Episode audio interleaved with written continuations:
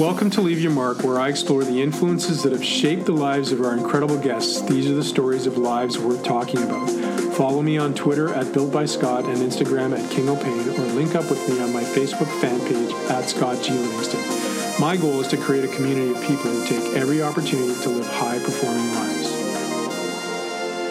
Before I get started on today's podcast, I want to take a moment to connect you with my sponsor, reconditioninghq.com. Reconditioning is a method and language of integrated practice. It brings the worlds of therapy and conditioning together and helps them become more powerful and more practical. If you live in one or both of these worlds, or you use the services of a therapist or conditioning coach, you know that sometimes they don't see eye to eye. They aren't on the same page. Reconditioning provides a time tested process for aligning these two worlds and creating impactful solutions solutions to performance problems. Follow them at Reconditioning HQ on Twitter, Instagram, and Facebook, or become a member of their Facebook group, Reconditioning HQ Revolution, and join the Reconditioning Revolution. Hello and welcome to Leave Your Mark. I'm Scott Livingston, and today I have the pleasure of speaking with Jean Benoit Morin. JB, as he's known, is a professor in the Faculty of Sports Science at the University of Côte d'Azur in Nice, France. He is also a member of the Laboratory of Human Motor Function, Expertise, Sport, and Health. He serves as an associate researcher with the Sports Research Institute New Zealand at Auckland University of Technology. JB obtained a track and field coach national diploma in 1998 and a PhD in human locomotion and performance in 2004. His field of research is mainly human locomotion and performance with a specific interest in running biomechanics and maximal power movements. He's been published many scientific articles. He teaches locomotion and sports biomechanics. He's also a consultant for professional sports groups in soccer, basketball, rugby, sprinting, and other power speed sports.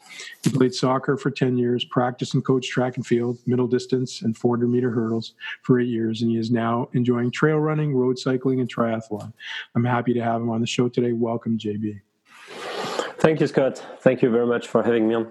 It's a great pleasure to have you here. Um, you and I uh, met through um, you know other people sort of recommending you for an event that uh, I held uh, about two years ago now, I think, in sprinting, and I was really impressed with um, you know the way you went about your your vocation and your professionalism around what you do, and I thought it'd be really cool to, to chat about how you came to be in some sense because and it was interesting reading some of your notes to to me about your life uh, and sort of how you go about life. So if we go back to when you were a kid you know growing up, what what was influential in your life that ha- that you look back as maybe shaped you as a person now?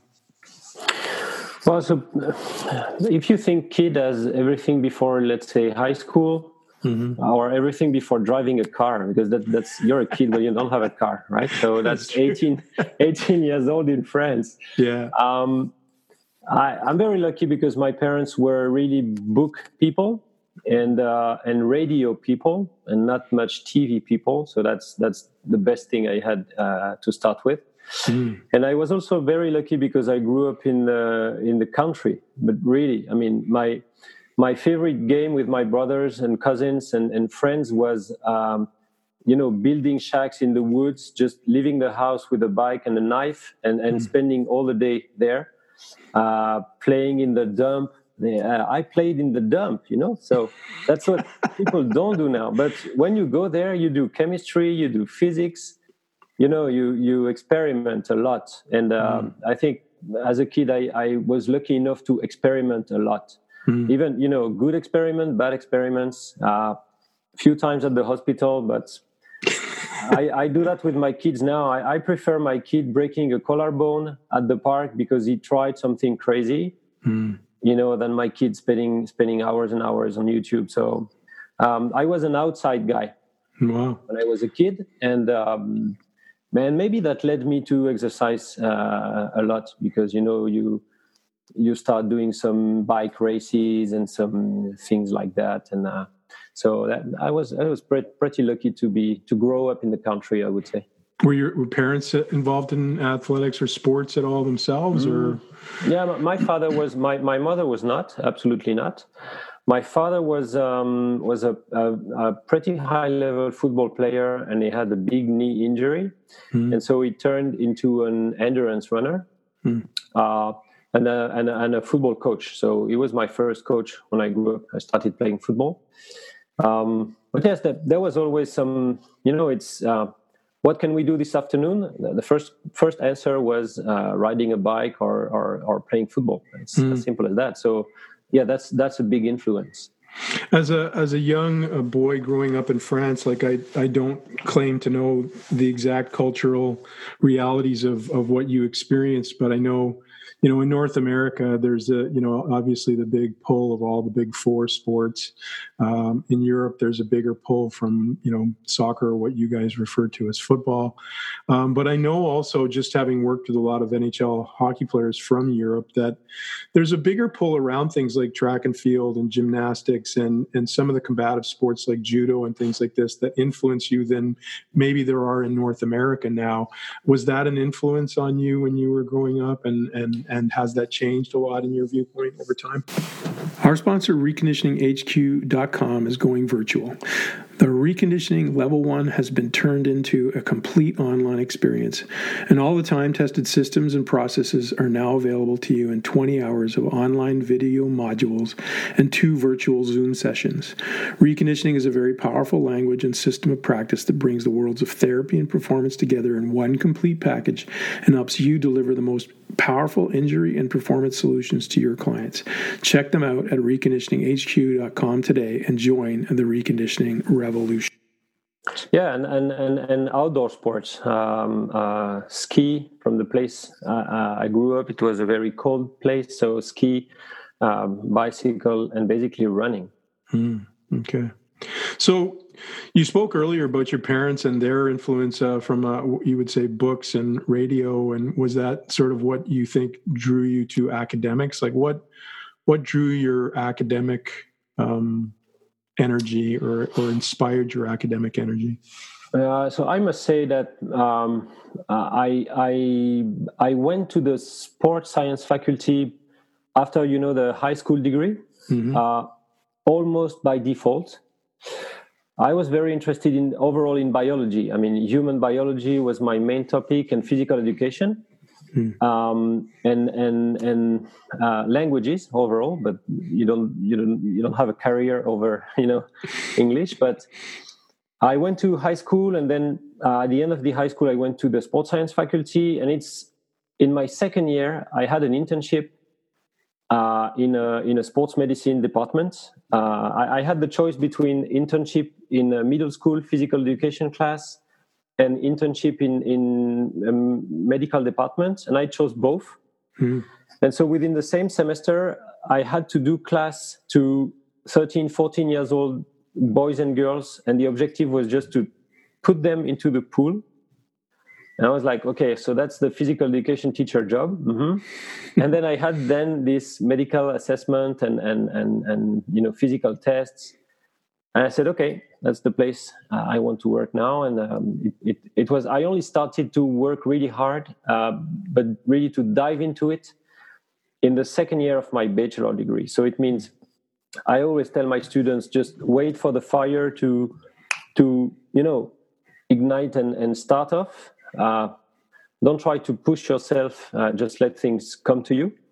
But when it comes to you, you will know it. Mm. You know, it's, it's, and then you do it with passion and and and, and that's uh, but not much at high school I, I, was a very i was a very very uh, let's say all around guy in high school I was mm. you know pretty good marks but no no big passion mm-hmm. except for uh, physical exercise myself except for competing in track and field competing in football. Mm-hmm. but during the class i was um, made everything to have good marks and that's it. But not and it's fun because i had some other friends in high school. They were you know superstars. They were pushed by their parents. They were you know kicking everybody's ass. And uh, and then 10 years after uh, they didn't like that. And they didn't mm-hmm. have that passion. And 10 years after we discussed and they had an almost opposite trajectory they said okay uh, i was so fed up with everything uh, after high school that i went to something out of academics. I wanted to, you know, leave that behind, and so it's it's very tricky for parents to try and not push too much kids, uh, push them enough so they can discover what will push them. You see what I mean? Mm-hmm, mm-hmm. Um, this is very now as a parent, uh, it's very difficult. Yeah. This is the high school part of my of my my journey, let's say. Yeah, I want to segue back to that a little bit because I think that's a really interesting piece to talk about a little bit uh, later, talking about the, what you're doing with your kids and also sort of some of your inspiration around that as a as a coach, etc. But um, I'm just I wanted to catch on that thread you said about finding your inspiration. Do you remember was there a moment or a time or or something that somebody did that actually that light came on for you and you were like, oh, I really like this, or I know this is for me. Matrix Fitness is one of the largest commercial fitness brands in the world and one of the fastest growing in the industry. Their equipment and programs are used by athletes and coaches at all levels globally. COVID 19 has changed and will change so many things. During these uncertain times, Matrix's team of engineers have quickly put together its free home workout app and youth at home workout programs. With its launched just a couple of weeks ago, they now have first responders, pro athletes, and average folks using the guide to help them with their daily movement. This is a great example of how Matrix strives to be the best fitness company in the world to serve people and communities is their goal. You can download their free app and see additional resources at Matrix Total solutionsupport.com. That is https www.matrixfitnesssolutionsupport.com. And there's two clear moments. Um, and it's funny because you cannot expect these moments to start things, but they did for me. Mm-hmm. One was uh, during my first year of at the faculty. Uh, I I was one year in advance at school, so it means I was at the faculty, but I could not drive a car yet. So I had my father after work coming to pick me at the faculty, you know, trying to hide from the others and say, "Okay, look at this kid." but um, and um, every evening, I was the one to choose the radio in the car, and I chose music, you know, pop music that time. And and and one evening, my father said, "Okay, now it's been I don't know how many days. I choose the radio." and he put the you know the national broadcast radio there and it was like a, a, a radio show about something i was interested in some, i don't know politics or whatever and wow 30 minutes drive just listening to these guys they were you know so knowledgeable so clear i love that and i think mm-hmm. i i almost never uh, put that music radio again it was like wow that's and there's some shows and you can listen to that and so that popped my link to academics. And uh, and the other pop was just a jog, a run I did with a, um, a guy from my from my village. He was a very good marathoner, and I was pretty a pretty good runner when I was 14, 15, and um, and so he took with he took me with him for a run, um, for a race, then to his club, and um, it was kind of my let's say uh, sports mentor. And so he had a watch and uh, he started to explain me the average speed, the average, you know, heart rate. Uh, uh, if you do this, you will have this average in competition. And so it started to connect me with uh, numbers. I thought running as something very boring. and this guy showed me that running was, in fact, something you can really dive deep into. You see mm what I mean? So these mm-hmm. two, these are two points. I was, I think, 17 17 just before turning 18 uh, these these two moments um, just pushed me into that into that career wow talk a little bit about you know how you how you find um, a connection point with uh, sprints and power uh, because when you read your sort of your history and your story a little bit you would think you'd be more interested in the aerobic anaerobic uh, nature of, uh, of, of physiology, call it, and you found sort of a, a place in power and speed and stuff. Where does that come from, and how did you find that link? Well, uh, I'm very interested in, in reading and knowing more about endurance and middle distance, but um, I don't focus on that in my research mm. much.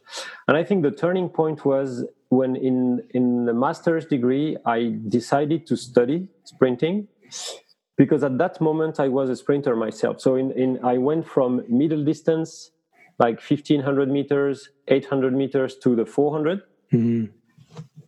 Just because I didn't want to do the cross country competitions because it was mud, cold, snow. so I said to the coach, I don't want to do that. And he said, okay, the only, he said, okay, guys, the only alternative is the indoor competitions. But if you do that, you will have to go on the 100 meters. And I said, yes, okay, anything. anything but no mud. And it turned out that I was pretty um, good at the 400 because I was pretty good at every glycolytic, uh, lactic event, but I was lacking speed. Hmm. And so I started to train myself into that develop speed and develop power. Uh, and then it was exactly the moment where I had to do something for my master's internship.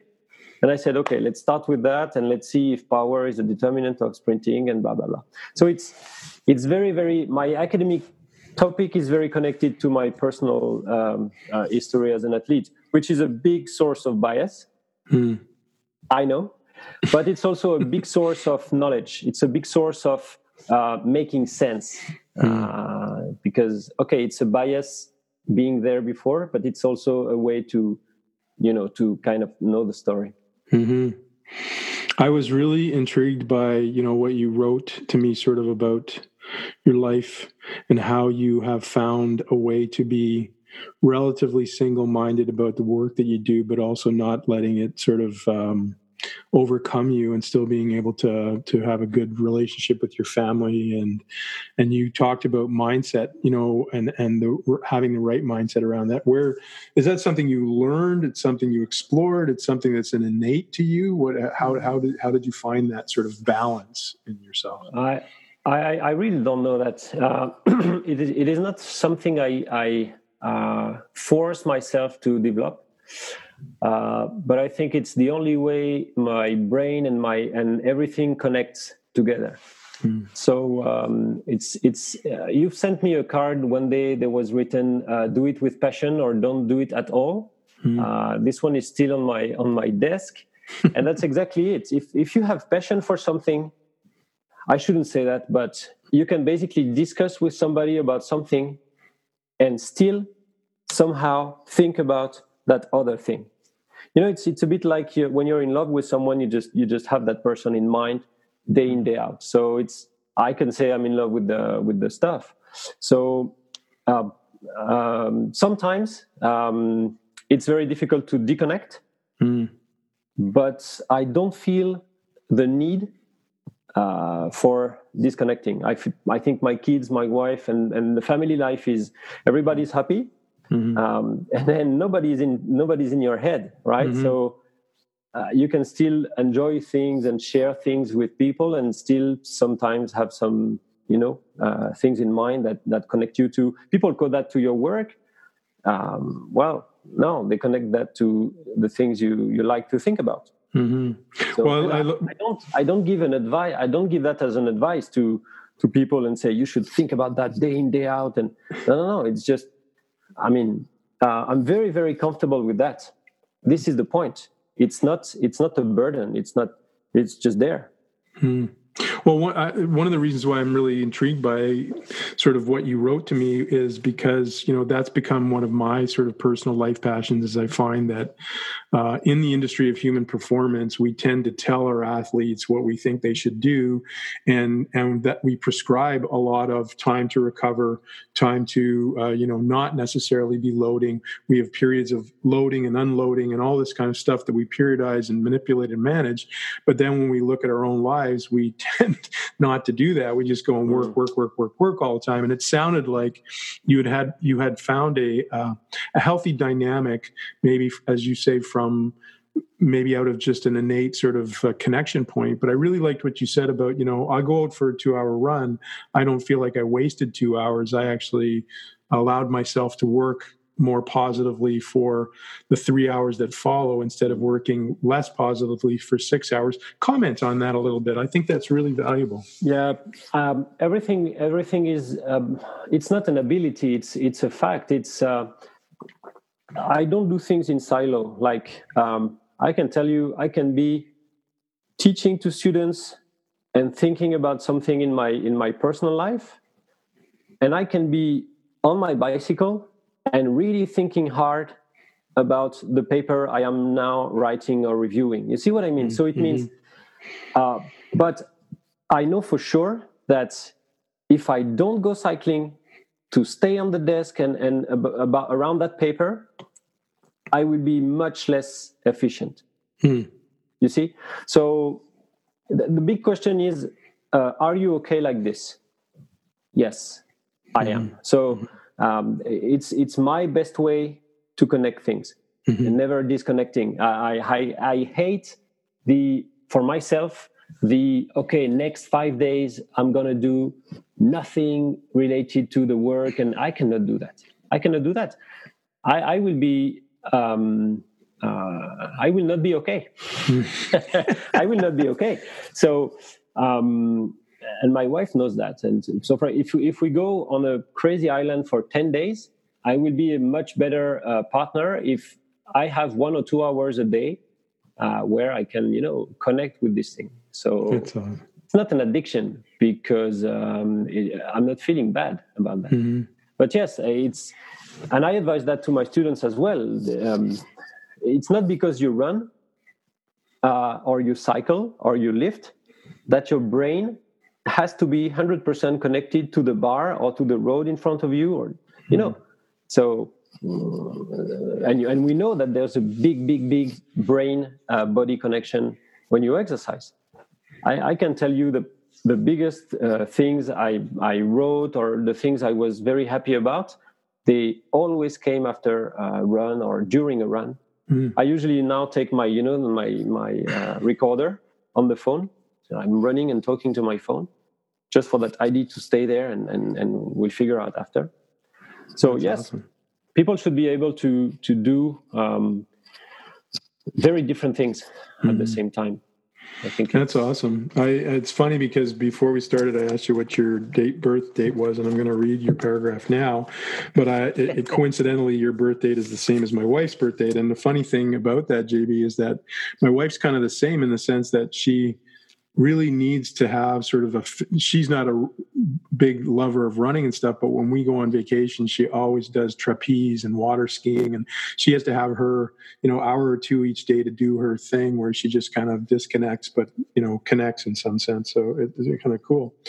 So you're october 30th baby. You're a scorpio 3 your purpose is to overcome your defiance of authority by dedicating your experience, knowledge, and leadership ability to a higher cause, knowing that through service to others, you will achieve the perfection and greatness that you desire.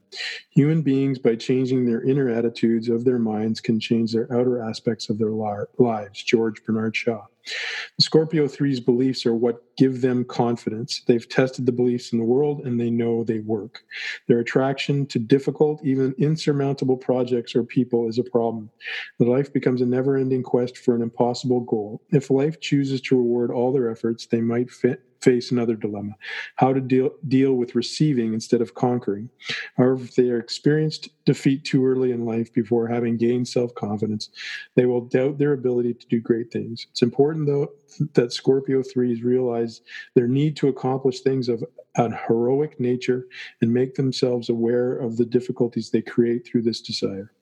The Scorpio 3 is a loner, and intimacy is a problem. They love freedom and live by their own rules. Loyalty, truth, and justice are important. Authority is always an issue. Scorpio 3 should be his own boss. They use their ironic sense of humor to keep some people at bay and everyone laughing. A love of travel and foreign things is common, as well as a feeling that fate is closing in on their freedom. The Scorpio 3 is a born leader. They can either be rebels or persons who want to be recognized as important by society. What they need more than anything else is faith in themselves based not on impossible dreams, but on actual experience. Yeah, fun. quite quite positive. Quite positive. and so you have the negatives, right? yeah, there's there's, there's both sides of the coin in every one. It's cool. Yeah. Uh, I can see some threads uh, after listening to you uh, in there for sure. Um, I wanted to play off of the back of that a little bit with you know, in your professional um, domain of practice, obviously, you have um, built a resume of, of knowledge. And when you sort of talk to coaches, where do you lie when it volume versus intensity in some sense? So the idea that um, you, you know, the old school method of sprint um, had a lot of sort of building, you know, endurance before and then working on sprinting. And then when you talk to guys like Dan Pfaff, et cetera, they talk more about being very, you know, power oriented all the time and sort of just always running the engine. And I'm kind of curious with your background and where you've come from, and then also looking at this idea of, you know, rest, recovery, not doing too much, et cetera, et cetera. Where do you, where does your, where have you come to in your sort of thread of belief system around that now? Here again with another word from our sponsor, Zenkai Sports, the new disruptor in the performance apparel world. Zenkai uses a brand new technology that repels liquids, keeping you cooler during intense activity as the sweat evaporates naturally off your skin. This allows athletes to regulate body temperature easier and push themselves harder as we harness the power of our sweat. Sweat is our friend. Keep it on you. Zenkai Sports is also the only performance apparel company which is cotton based. All of their gear is over over 65% cotton and some pieces over 95%. Cotton is biodegradable, feels great against our skin, and is much better for our environment than synthetic based apparel. Please go to zenkaisports.com for more information and for 20% off your entire order, just use the discount code LYM20. All I can say is my experience as a coach is not big, but I have seen some some sprinters who really needed more endurance and so more volume.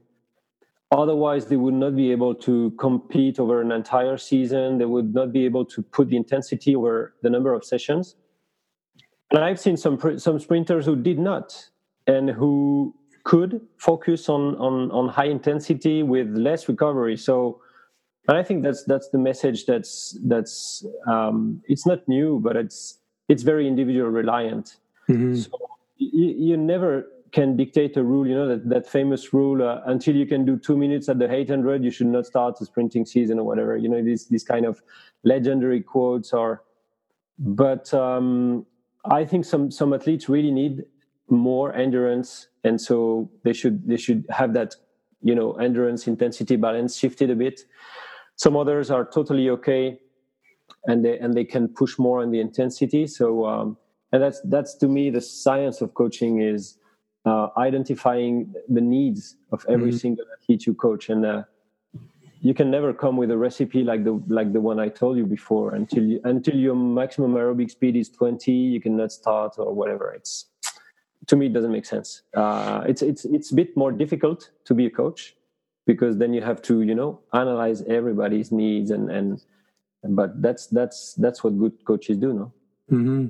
Well, I really like your response because, um, you know, it's that thread of individualization that's really uh, imperative. And, you know, even when I saw some of the, you know, research and the work that you were doing around whether it was strength or velocity that that was the issue, and and you sort of found have found a method of sort of looking at that. And I like that individual prescription process and belief system.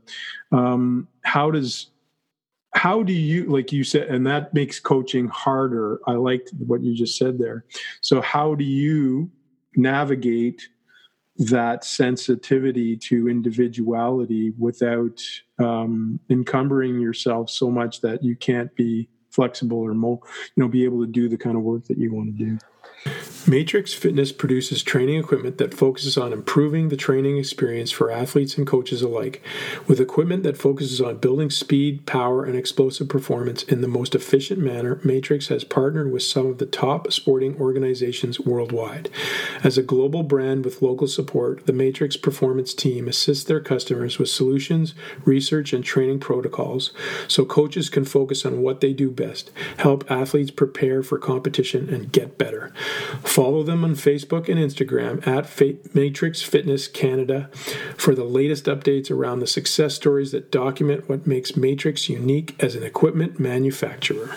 So, I don't coach people anymore right now, so I don't have this this burden. But uh, the people I work with, there's there's two different types of physical coaches or or track coaches. It's the guys who generalize some of their approaches and the guys who don't.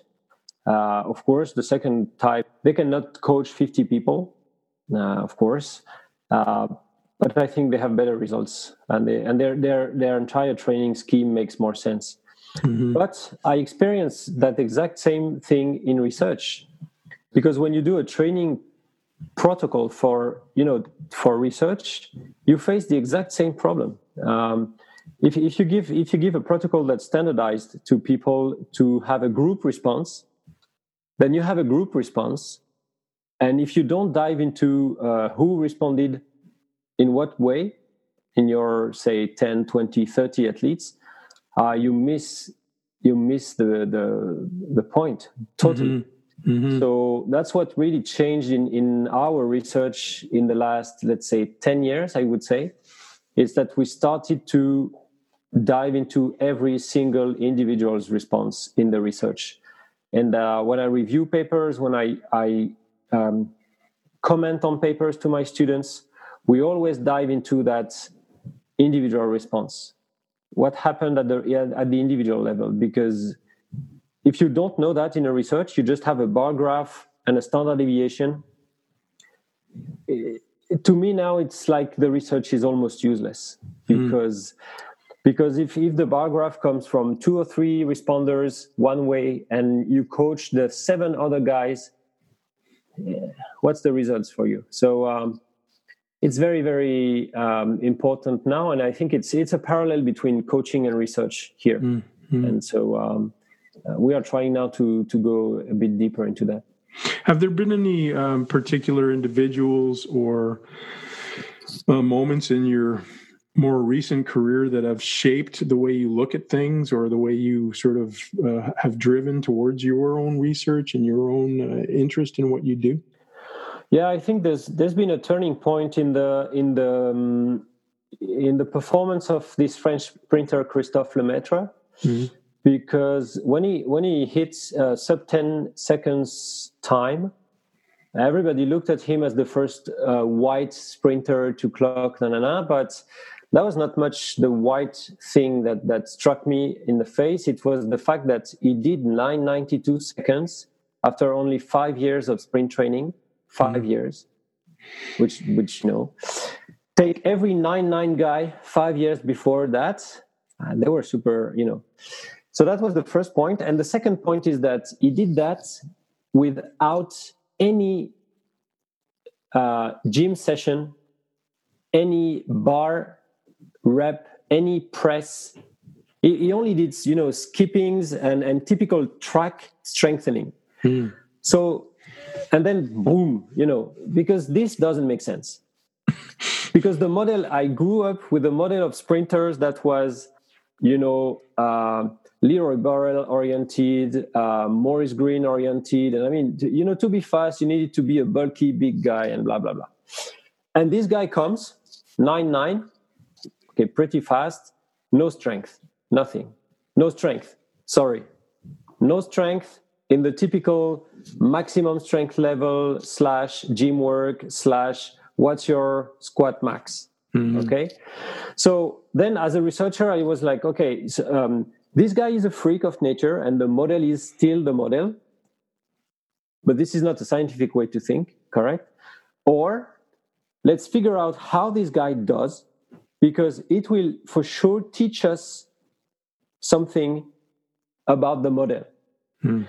and then it's funny because some other guys came uh, like andre de grasse like you know some kind of not not skinny but thin guys mm-hmm. okay you know the French pole vaulter uh, Renaud Lavillenie is is is not a big guy. He's super mm-hmm. fast and he's six meters, is uh, 15, 16, and so on.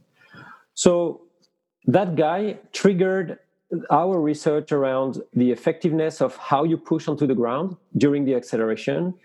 And basically, the equation was pretty simple. If you don't push hard onto the ground, um, the only way you can accelerate your body forward correctly is to have that force oriented very, very you know horizontally and that's what the numbers uh, showed basically in, in our studies and we were lucky enough to directly experiment on that guy uh, and, and to, to confirm that so yes this athlete um, uh, was there and, and one thing that we never published but i saw in front of me is that we asked this guy to sprint on a cycle ergometer you know that typical Wattbike he did he is 1 meter 93 so he's pretty tall, okay? And he went to 205 rotations per minute. So when you see a guy who he never does sprint cycling. Okay, he does cycling like you know. Mm-hmm. He jumped on the bike. He went all out. There was a, um, uh, you know, a, not a big resistance because we wanted him to cycle fast, and he clocks a number of rotations per minute that's world class. So you're like, okay, that guy is super fast because he has long segments, and these long segments rotate like you know, like a track sprinter. So that was both i think definitely a genetic you know body there ready to be fast and some kind of let's say technical or physical ability to orient the force. And this basically was a tilting point in our mm. research. Very cool. You mentioned you know that that sensitivity of bias that you had before that you talked about a little bit. I just want i'm curious how you um, check yourself in essence in the work that you do to to challenge your own biases. So you know as you move yeah. along in your growth. Yeah to me you should be we should be very very skeptical when people say i tend to have no bias. Because because uh, we are humans. We mm-hmm. have biases. So it's like a journalist uh, the journalist who says uh, i'm totally objective lies. What they have to say is i control my subjectivity and i make sure that my subjectivity doesn't interfere with my job. Hmm. so i tend to control my bias and i tend to have you know bias is like a wild dog and you it's there. And uh, so you have to you know to control it and you have to make sure um, uh, okay am i super biased? Yes no. Should i be less etc etc but it's always there.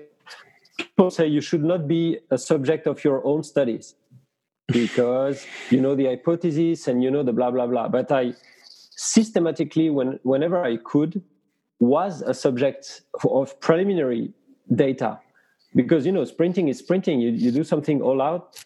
You just but it allowed me to better understand the the athlete's reaction, the answers, the adaptations, to really know what was going on.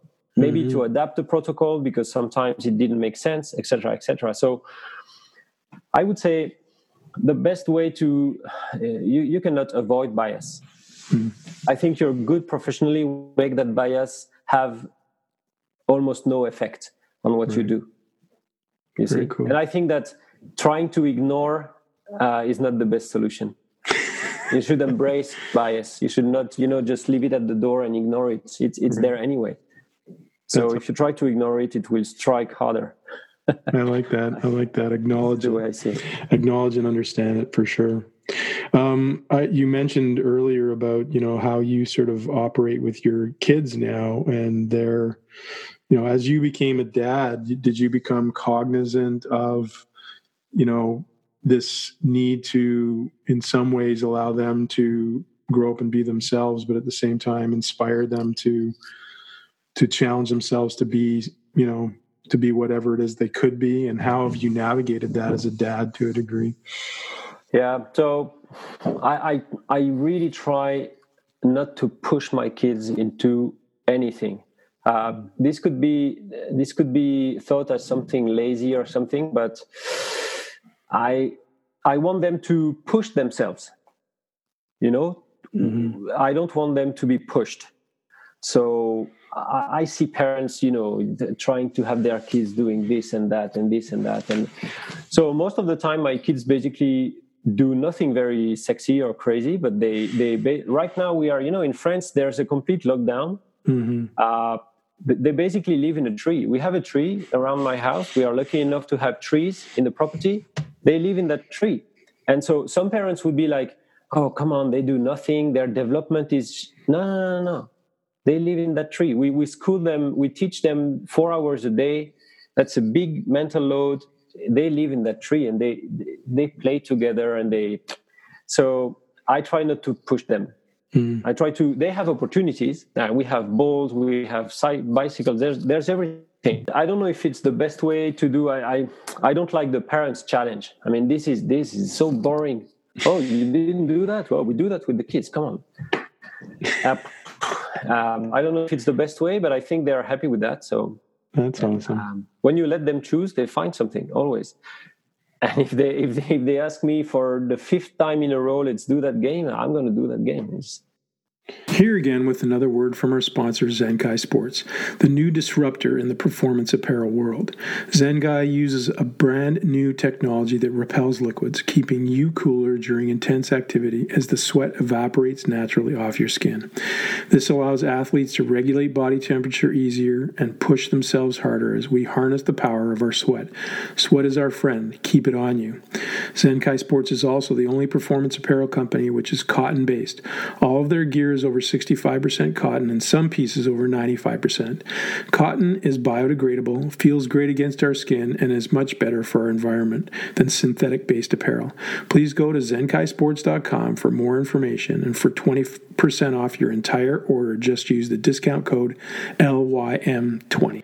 It's interesting you mentioned the lockdown, and we're in the middle of this, uh, you know, sort of apocalyptic moment in human history, so to speak. Uh, how is this, what you're going through right now, changed or, or manifested your thought process for what you want to do after the dust settles on this or how your career will be you know change or grow or or have you even thought of that as as you're in this space right now no uh, really not. I I didn't um, anticipate. Like we'll see. The only thing it's it's been right now in France. It's it's only been only it's been two weeks now. Well, ten days. Mm-hmm. The only thing I told myself so far is teaching is a human contact activity. I, I mean, I'm doing some online courses. I'm I'm an online professor for some stuff, but you know, nothing replaces talking with the students and you know, uh, exercising with the students. I my university is asking me to do that online course, and you record that video and you send. I don't do it. I, it's you know. I'm just waiting for the day we can meet again with the students and uh, and talk again. It's uh, that that's the thing I realized. It's uh, mm. nothing replaces direct contact. Mm. Uh, even even you know even online meetings, it's uh, so that's the first thing I realized with that period is that. But I I was not a big fan of of remote teaching and uh, online teaching. Mm. Uh, it's something French universities push towards, but uh, and even I think in the end students don't like it mm. much. Uh, yeah, so that's the first thing. Uh, but right now it's uh, we are in the full crisis peak. So it's like we don't think uh, much more yeah, yeah, exactly. than that. Yes. Well, I want to uh, sort of wrap this up with a question to you. Like um, I've, I've often asked uh, in my podcast, and that is at some some point in many years from now, you will perish from this world. What? How would you like to be remembered by the people that you've connected with over time? Ooh, uh, I don't know. I don't know. I mean, I I would rather be remembered as a as a as a cool father and uh, maybe a cool grandfather as academic and, and publications and uh, you know the the legacy is. Um, I would I would like to be remembered as a good mentor for young guys. Mm. Uh, you know, building their own schools of thought and so on. But uh, no, I don't see myself as something it's not the kind of um, uh, projection I have right now. Mm. Uh, I don't know if I should, but uh, no, no, no. We, we, try to bring some uh, innovative ideas and, and generate some works. Uh, that's what I, I, love the most. And we had a debate with my wife, and um, because we see many, many experts on TV trying to you know explain everything, and uh, she said, "Well, he's a scientist, you know, that's interesting." And I said, "Look, you know, scientists are not on TV shows." scientists are in their lab and they work. Um, if the guy is on TV every day, you know, for me, it stinks. It is not, you know, it's mm-hmm. not a. Um, I always say, if you're the boss, you don't have a boss T-shirt every day. you see what I mean? So, yes, I, I, I'd rather be remembered as someone working in the lab every day and, and grabbing a coffee with people. That's why I tend to see to people if uh, people invite me to chat with them, uh, and I say, okay, if, if if you can, let's spend the day in Nice, or let's say, let's spend the day at the faculty if you can. um, and, and, that's the way I see things. More connections. I like that a lot. Yeah, it's a beautiful way to finish.